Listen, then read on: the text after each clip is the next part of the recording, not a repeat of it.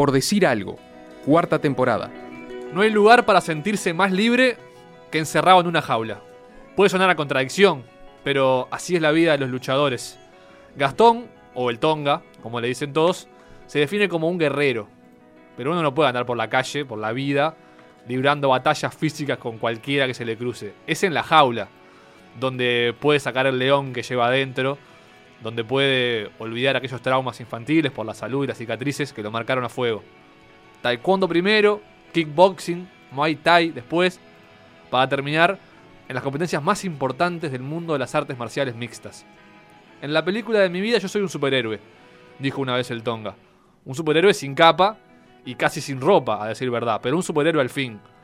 Un superhéroe de barrio, del barrio Goes, puntualmente, de esos que de niño hubieran querido ser basquetbolistas, si la puntería los hubiera acompañado, y de esos que arrancan de abajo, peleando en las veladas en San Martín y Fomento. Hoy el Tonga Reino son palabras mayores para quienes luchan. Y como Jean-Claude Van Damme lo fue para él, hoy es el Tonga el que está en los pósters y en los afiches, y son los más chicos los que quieren ser como él y meterse adentro de una jaula para ser más libres que nunca. Gastón, Tonga, bienvenido a pelear. Gracias Oh, por me venir. Eh, Quiero pelear ahora contra que sea un león, le peleo. Todo el tiempo querés pelear gracias, contra. Gracias. Por favor. Todo el tiempo querés pelear contra cosas, contra gente. No, Más o no, menos. No me, pasa, no, no me pasa. Y menos ahora de vacaciones. Después de una pelea, lo que menos quiero este, por el tránsito, que me toquen bocina, que venga, no me peleo con nadie. Olvídate, estoy de vacaciones. vos, vos- vos peleaste la, a fines de la, de la semana pasada contra el estadounidense Ochoa en combate a Américas. Sí. En una, en una pelea que fue. Fue de atrás. Si, si habláramos de fútbol, fue de atrás. Claro. Se complicó ahí, me metí un manazo, la verdad que no lo vi. Estuve medio noqueado por unos segundos, bueno, pero por suerte le enganché el cuello y, y se dio la victoria. Ahora vamos a explicar un poco cómo es esto de artes marciales mixtas, cómo es el deporte, pero arranquemos un poco desde el principio. Vos de, de niño tenías un tema de salud, de, de Sí. operaciones, ¿cómo, ¿cómo fue eso? Los- desde que tengo uso de razón, eh, estoy igual. O sea, no fue que. que me fue, fue a los dos años, ¿viste? Tenía una oclusión claro. intestinal, entonces me operaron, por eso es una cicatriz bien grande que tengo. Sí. Es grande ahora, imagínate cuando era, un- tenía dos años. Iba, Claro. me, me partieron al medio, me abrieron al medio, con un cuchillo de plástico, porque viste cómo está esta de, Sí. de- de- de fea. Y, este, y desde que tengo uso de razón, ten- tengo ese problema, entre comillas, porque en realidad ahora no, no me afecta nada. Capaz que digiero un poquito más lento, me cuesta vomitar si tengo que vomitar, pero como como sano y tengo una vida sana, en realidad Claro. no, no, no me afectan absolutamente nada. Después la otra cicatriz que tengo más de chiquita, sí, esta fue a los, a los siete años, eh, una hernia umbilical. Era muy débil de chiquito, ¿viste? Entonces cualquier cosa me, me, me- me generaba problemas y, este, y tuve esa hernia umbilical. Pero después lo, lo- lo- lo malo terminó siendo bueno, al ser tan flaco y, tener un bajo porcentaje de grasa en el cuerpo, eh, era bastante fuerte para, para mi peso. Este, ¿Cómo, entonces, era, cómo era llevar esas, esas cicatrices de niño? Porque me imagino que, sí. que de niño complica esas idas a las playas, o sea, hice Sí. tratar de explicar qué te pasó. Viste Bueno, que la- los niños no disimulan mucho. te- Toda- todas mis fotos en la playa son con una toalla abajo del brazo tapando esa zona. Y desde chico me perseguía. Yo creo que el, el- cuando hice el clic, que ya como que me dejó de importar, fue cuando tuve mi primer novia. Que, que no le importaba nada, que me veía con la cicatriz y no le importaba y como que eso me generó un poco de, de confianza. Pero inclusive yo estaba ahorrando para hacerme una, una cirugía. Una cirugía estética Eh, para una tapar. cirugía estética para, para, para tapar. Primero era carísima. Yo terminé usando esa plata para ir al Mundial de Taekwondo en el 2010. Este, esos ahorros que, que tenía, que tampoco eran muchos. Y después, si vos te haces cirugía, tenés que estar un tiempo sin, sin poder hacer ejercicio físico. Entonces iba en contra de lo que yo estaba buscando, que era ser Claro. un atleta profesional. Este, y al, terminar, al final terminé no haciéndola. Ahora, medio que no me importa. Bueno, los de Univisión y los de TV Azteca, eso le hacen primer plano, les encanta. ¿viste? Claro, ya es un rasgo Claro, en, en la foto yo no tengo un tatuaje, no tengo nada, entonces ese es el, el rasgo. ¿Y por qué arrancás en taekwondo? Eh, fue lo que encontró mamá. Me gustaban las tortugas ninja, me gustaban los Power Rangers y, y mamá, yo vivía en Marcelino Sosa y La Finur, por ahí por Reducto, cerquita de Goes. Clave, ¿qué tortuga ninja te gustaba más? El Donatello. Donate- Donatello. ¿El palo? Claro. Sí, el palo de escoba con un poco de cinta era, era, era Donatello. Pero nunca fui de los principales. En los Power Rangers, Billy, el, El el- azul. el azul. El el que azul. estudiaba, el de los lentes, claro. Sí. Y Donatello también era estudioso. Claro, ambos Yo tampoco te creas que soy muy, muy estudioso, pero no sé por qué siempre arranqué para ese lado. Arranqué para ese lado, me gustaban eso. Y mi mamá encontró por General Flores y, y- y la Finur cerquita de casa, a tres cuadras, una profesora que enseñaba taekwondo. Y, y en realidad yo que quería era patear. No era que quería karate o quería, quería patear. Y, y empecé ahí y me enamoré de Ujú. chiquito. Y después apareció kickboxing, muay thai. ¿Cuáles son las diferencias de, de esos deportes con taekwondo? Claro, una cosa llevaba a la otra. Yo siempre sentía como que, que quería probar algo más. Y el kickboxing era contacto pleno, era como el, como el boxeo con patadas. Y a los 16 años este, tuve mi debut en el glorioso Club Olivol Mundial eh, en ¿Cómo la no? calle Millán para una, un aforo de 30 personas, 35 como mucho. Y este, era menor. Mis papás no sabían que yo peleaba, me dejaron pelear igual y bueno, en el segundo round me metieron un par de manazos y por las dudas tiraron la toalla, ¿viste? Tenían miedo.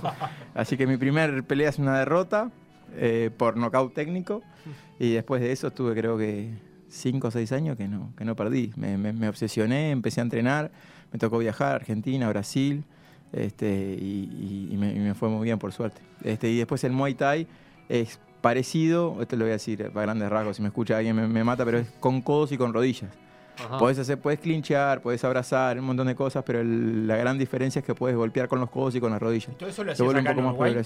Yo lo hacía en Uruguay, pero en Uruguay no era que tampoco había un, un crew, un máster de Muay Thai. O sea, Claro. yo más o menos miraba y, y- y cuando me iba a Argentina a pelear al club de la pelea, me tomaba un- la cachola. Sin que nadie supiera, mis padres le decía, me voy a un seminario o me voy a un partido de fútbol 5, me quedo dormido en lo de Gonza. Claro, Y por me- eso y te, te me- convenía no perder, Claro. porque tenía que disimular a la vuelta. No, y llegaba, inclusive ganando. A veces llegaba con. Yo trabajaba acá, a tres cuadras acá, en, en Don Peperone, en Sí. eh, Bartolomé Mitre y Sarandí. Este, ahora no está más e- ese restaurante, era ayudante de mozo ahí. Y, y una vez, por ejemplo, después de una pelea, vine con el tobillo inflamado de una patada. La pelea la gané, pero el tobillo lo tenía destrozado. Entonces fui a Don Peperone, agarré un montón de platos, los tiré en la escalera y atrás me tiré yo. Y dije que me había lastimado Ah, trabajando. Cuando cae el médico certificador, dice, no te queda un tobillo negro en dos horas. Entonces, y yo le dije, no, le expliqué al tipo, me dice, bueno, ¿cuántos días querés? Y le digo, y cinco días. Pues yo laburaba por un sueldo muy bajo, era la propina lo que me importaba. Yo quería trabajar, lo que pasa es que no podía subir la escalera así. Claro. Este, bueno, ahí ya fue el trabajo. Me voy para casa, agarro una maceta, rompo la maceta, rompo la maceta y le dije a mi madre que me había, me había lastimado tratando de bajar la ropa. Nunca en mi vida le había bajado la ropa de la cuerda, nunca me, ¿Quién me se te dice- dio por ayudar? y no? mi madre me dice, pero qué boludo, si nunca me ayudas, ¿para qué haces eso? Tenés que prestar atención. Así, bueno, Aparte de- fue un dos esa por me- uno ahí, porque la próxima vez ya no tenés ni que ayudarla porque no te Claro. vas a lastimar. Bueno, de esa- iba, iba por grupo, grupo de amistades rompiendo Claro. cosas para, Claro. para de, esas, de esas mentiras tengo miles. Imagínate, por ejemplo, mi madre me lavaba la ropa. Yo tenía que llegar todos los días con olor a comida. Entonces ya eso era complicado. Yo iba a tu casa, ponía a comer una Claro. pizza, limpiaba eh, la caja de la pizza con el, con el delantal del, del uniforme. Para que te creyera que Claro, de ahí. me- tenía un poco de acheto, aceite balsámico, un poco mayonesa, ketchup, le tiraba la ropa antes de llevarla a mi casa porque yo ya no estaba trabajando ahí. A mí me echaron dos veces. ahí. Usé el, el- el seguro de paro y aprovechaba todo ese tiempo para ir a entrenar. Claro. Yo laburaba horario cortado de 12 a 4 y de 8 al cierre para agarrar la propina del mediodía y para agarrar la propina de la noche. claro. Y ese horario lo usaba para, para, para entrenar. La verdad fue estuvo bravo. ¿Y por qué no les decías?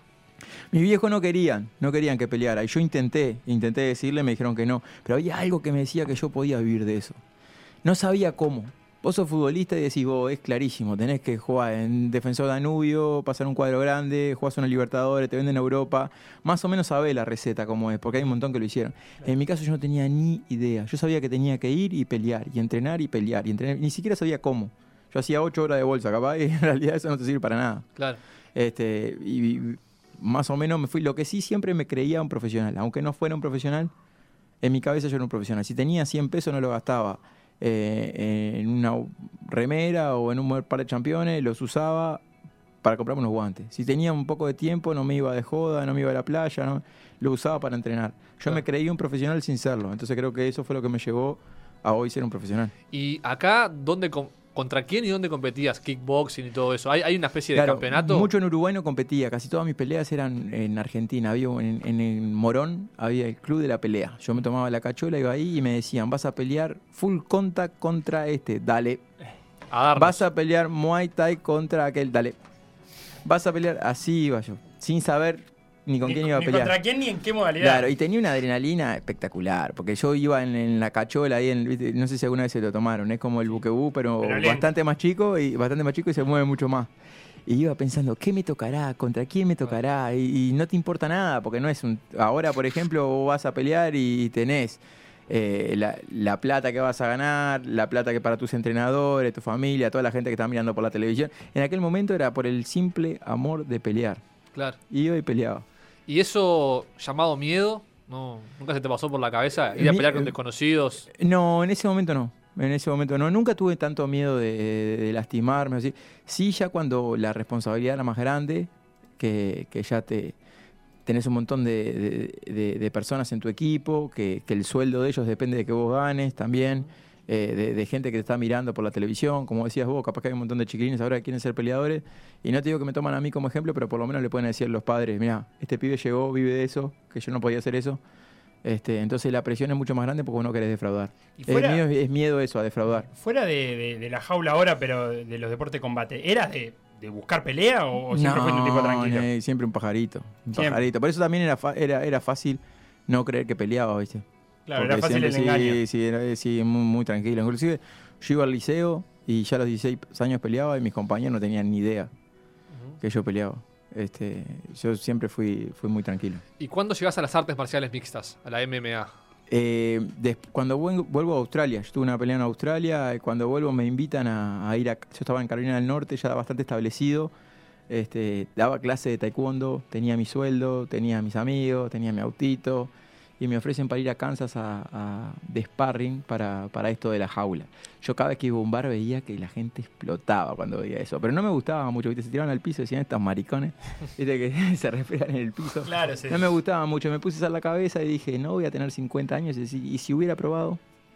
Así que me la jugué, fui. Y el cambio de Uruguay a Carolina del Norte fue jodido, ¿no? Por el cambio de, de idioma, por, porque estaba lejos de mi familia, Y mis eso que amigos. igual es un estado tranquilo, Carolina Claro, del Norte. pero el cambio, pero el cambio de Carolina del Norte a Kansas fue tremendo. Tremendo. Porque yo pasé de tener un sueldo a no tener nada. Yo te- tenía algo que estaba bueno y lo tuve que dejar para agarrar algo que, que capaz que era mejor. Entonces estuve durante un mes, dos meses, arrepintiéndome todos los días. Todos los días que iba a entrenar y me mataban a palo, decía, ¿para qué carajo vine acá? Y, este, y hoy sí no me arrepiento. Hoy la verdad estoy re contento de que me animé a hacer ese cambio. Este, tuve a las dos semanas la primera pelea, gané por nocaut los 46 segundos, gané la segunda, la tercera, la cuarta, la quinta por nocaut, me firmaron un contrato. Bueno, y hoy realmente soy un atleta profesional, porque en Carolina del Norte yo daba clase y iba y competía. El taekwondo no, no es pago, Claro. deporte amateur. En cambio, hoy yo me dedico 100% a ser un atleta profesional. ¿Y artes marciales mixtas qué significa? Es- dicen vale todo, Claro, a veces le- dicen vale todo. Claro, los que no saben más que nada dicen valen todo porque en realidad no vale todo. No vale dedos a los ojos, no vale morder, no vale agarrar de los pelos, no vale pegar en la nuca, no vale pegar en los genitales, o sea, no Ajá. vale todo. En su momento lo Valen vendían bastantes como- cosas. Claro, valen bastantes cosas, pero en su momento lo, lo vendían como eso. Claro. Y, y creo que es contraproducente para el peleador porque lo deja como que somos unos enfermos que nos subimos arriba y nos pegamos como sea. Claro. En realidad es un juego de ajedrez que es mucho más complejo de lo que puede ver el ojo que no, que no sabe. Yo, por ejemplo, en aquel momento lo miraba y decía, nada, estos maricones que se tiran al piso. Y en realidad ahora que estoy peleando, eh, valoro mucho más el, el aspecto de la lucha y de la lucha de piso. Te escuchamos contar tu historia y es siempre eh, como una búsqueda por estar en un lugar al que como que no perteneces y al que, y que tenés que ganarte vos. Primero eh, zafando de, tus viejos que no te dejaban, después cruzando a Buenos Aires, que es un lugar del- que vos no sos, o sea, tenés que hacer un esfuerzo para llegar hasta ahí, después llegar a Estados Unidos, después mudarte de ciudad, o sea, siempre pensás que, que tiene que ver algo con, con tu personalidad o, o con que a vos te gusta ese tipo de, de desafío, de estar siempre Sí. yendo a un lugar a donde no se supone que, que estés. Yo creo que vas agarrando confianza a medida que van a- vas haciendo esos pasos. Viste que dicen que el pájaro no confía en, su, en la rama, sino en sus propias alas. Se rompe la rama que hace el pájaro vuela. Y esas alas te dan ese tipo de experiencias. Mi vida va a ser siempre así. Y Este viernes pasado fue así. Yo este viernes pasado debuté en Combate Américas. Es completamente diferente a lo que hacía antes. Yo antes peleaba, acá lo veía Fox Sports y, y allá en Estados Unidos lo pasaba el canal Spike. Ahora lo pasa Univisión. Bueno, esa es la cantidad de latinos en Estados Unidos que ven Univisión. TV Azteca. Todos los que estaban viendo el partido del Toluca el viernes se quedaron viendo las peleas. O sea, son 200 millones de mexicanos. Dacin para todo el mundo. Acá en, este- en Sudamérica, ESPN. O sea, lo veían un montón de personas. Y yo no conocía a nadie. Era todo nuevo. Era una producción nueva. Porque era una organización Porque yo, nueva. claro, en Velator conocía hasta camarógrafo, hasta que te hacía la entrevista, a los comentaristas. Yo fui de comentarista a hacer una gira por toda Europa con ellos. O sea, tenía amistad con ellos. Ahora era todo nuevo. Y yo era la pelea de fondo. Contra un México-americano, que son los que miran Univisión. Claro.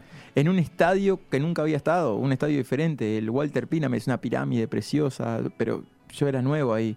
Era todo una cosa nueva para mí. ¿Y Pero vos? en esos momentos me parece que yo me hago más fuerte. ¿Y vos pensás que los que quedan por el camino, muchas veces quedan por el camino por no dar esos saltos, de, de como por un poquito el temor de no salir a buscar al lugar que, que don- donde que capaz que no les pertenece, digamos? Sí, como el, del, del temor al fracaso. Yo creo que te volvés mucho más peligroso cuando no tenés miedo al fracaso, cuando te animás y vas y lo haces. Y sobre todo cuando vas y fracasás. A mí me pasó. Yo era invicto y, y- y tenía un miedo bárbaro. Dije, el día que pierda no me van a dar más bola en Uruguay, no me, no me van a, invitar de, de PDA, no me van a, no me van a abrir la, la, la puerta de mi casa y nada que ver. Después perdí y toda mi vida siguió igual y dije, uh, ahora Claro. este, soy, soy más peligroso, no pasa nada. Si pierdo va a estar todo bien. Claro, vos por lo menos en, en este medio, en Uruguay, sos como el, el caso de éxito, o sea, el que sacrificó todo, fue llegando a lugares y, y bueno, alcanzaste a vivir como un profesional, que es, que es lo que siempre eh, pretendiste. ¿Conocés muchos casos de, de gente, tal vez de acá o, o tal vez que te hayas cruzado en, en tu camino, que, que tal vez han hecho los mismos o más esfuerzos que vos y sin embargo no les dio? Sí, son. eh, sí, un montón. Lamentablemente, un montón. Conocí un montón de gente que, que por una razón u otra, pero de las que vos menos te puedes imaginar. Hay gente que no, no llega por, porque le gusta comer, pues no está dispuesto a hacer el corte de peso. Es un filtro tremendo de, de- de un sacrificio de tipo que tiene un montón de talento, pero no, porque a mí me gusta comer. Y no llegan porque le van a decir a los nietos, tu abuelo podía haber sido un gran campeón, pero me gustaba el dulce de leche. Es increíble. Hay gente que le gusta dormir, llega tarde a todos lados. En un equipo americano de profesionales, eso no te lo bancan. Hay gente que no aguanta estar lejos. A la primera Navidad se viene. A mí me tocó pasar Navidad en Phuket, Tailandia. Navidad Pero en Hong lindo Kong. Phuket. Claro, es lindo, pero vos querés yo quiero estar acá. Si no, ni que hablar. Yo quiero estar acá. ¿Y, y Este, cómo te.? Cómo... Ibas a la pipi, ahí, la Navidad en pipi ser Sí, pero yo peleé el primero de enero del 2012. Ah, yo pasé- pasaba, entre- pasaba entrenando. Tuve Claro. dos meses ahí y, y, claro, estaba entrenando mientras todos festejaban Navidad y... Aparte es un país budista, o sea que tampoco debe haber mucho ambiente navideño. Claro, claro. No, pero hay un montón de, hay un montón de Extranjeros. eh, extranjeros, sí, sí, está loco. No, y agarré el, el Full Moon Party. Eh, Ah, divino. claro. y-. Claro, Eh, y no, y no pude, no pude porque estaba, estaba con la te pelea te enfocado. pintaste. No, no, ¿No no, te estaba con la pintaste? pelea enfocado. Yo estaba encerrado. Salía, entrenaba, capaz que un poquito a la Pero playa y después volvía a búnker entrenar. para no escuchar ahí. ¿No pispeaste la.? Qué grande. No Eso pude, no nada. pude. Eso. No, y después, y bueno, y después fui y gané por nocaut en el segundo round contra un inglés que venía, tenía 38 knockouts, que supuestamente me iba a destrozar, estaba 3-1 bajo en las apuestas. Pero fue a la fiesta. Pero fue la full. en inglés fue la full. ¿Y, y cómo hace, digamos, ese, ese, ese estilo de vida que vos llevás, esa forma de, de- de hacer sacrificio y de ver que, que hay gente al lado que, que va quedando por el camino? ¿Te genera un vínculo distinto con la actividad, como de, de valorarte a vos mismo, de, bueno, mirá que... Sí, ahora es mucho, cómo es ahora, que- ahora es mucho más fácil. Una vez que vos llegás al, al- al punto que sos un peleador profesional, que cobrás por, por, por lo que haces, que tenés tus sponsors, que- es todo mucho más fácil.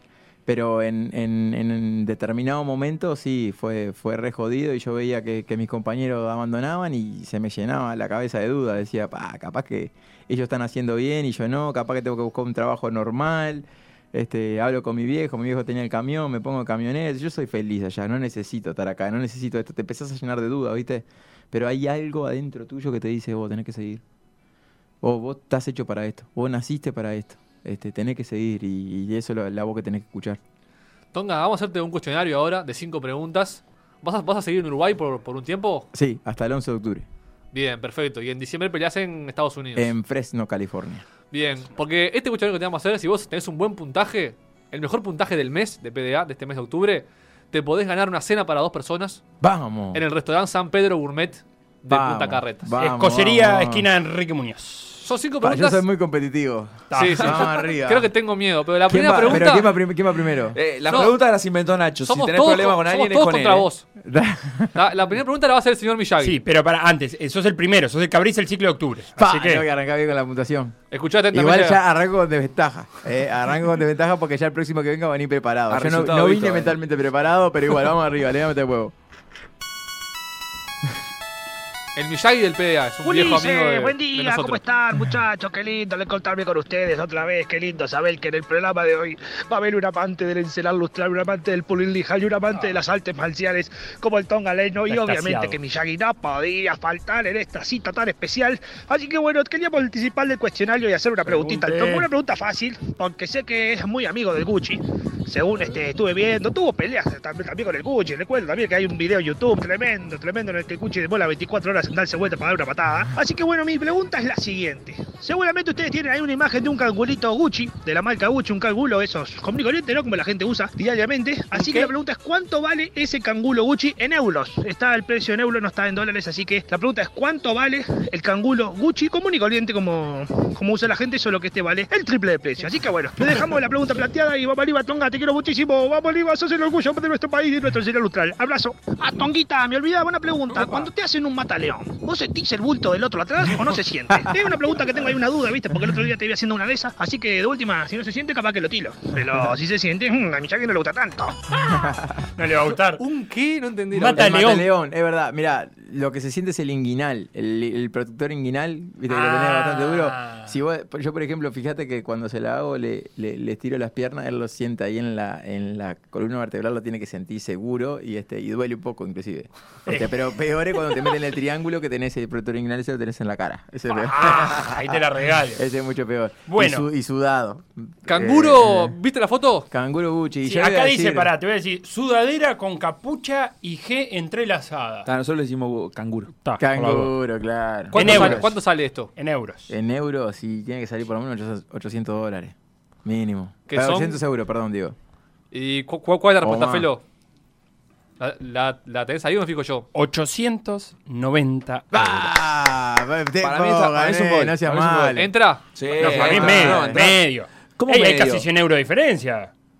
No seas Nah. mal. Señora, ¿el euro cuánto está? te la 35, tiro en ¿cuánto está? Casi si vos 40 tenés pesos el 100 euro. Te dijo por lo menos Bueno, 800 vamos a hacer una prueba. ¿Vos andás Gucci con 800 euros y decís que te querés llevar esto? No, yo voy con por lo menos Para 800 mí es correcta, es, correcta. Es correcta, no seas malo. Igual, mirá, hice trampa porque mirá, si estuve ahí hace poco. Qué Hay una serpiente en ese zapato, me pongo mal. Pregunta número 2. Dos.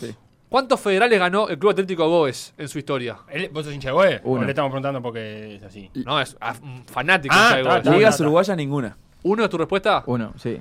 Acá no entras ni con margen tonga porque eran cuatro. Cuat- ¿No, en serio? Va, me van a matar. vos. 39, No 47, A- 58, atento Plaza de las 59. Misiones. Pa, eh, no, no, no. La, la- ya hay convocada una pelea de la hinchada de a contra. Tonga Reino. La de piña que me va a comer Luna. Bueno, cero, no, eh, mis, uno de amigos, dos. mis amigos no me. Hoy, hoy tenía asado, olvídate. Repaso de historia de Goe te van a hacer. Ensalada. Uno de dos. Pregunta número 3. ¿Quién es el actual campeón de UFC en peso pluma?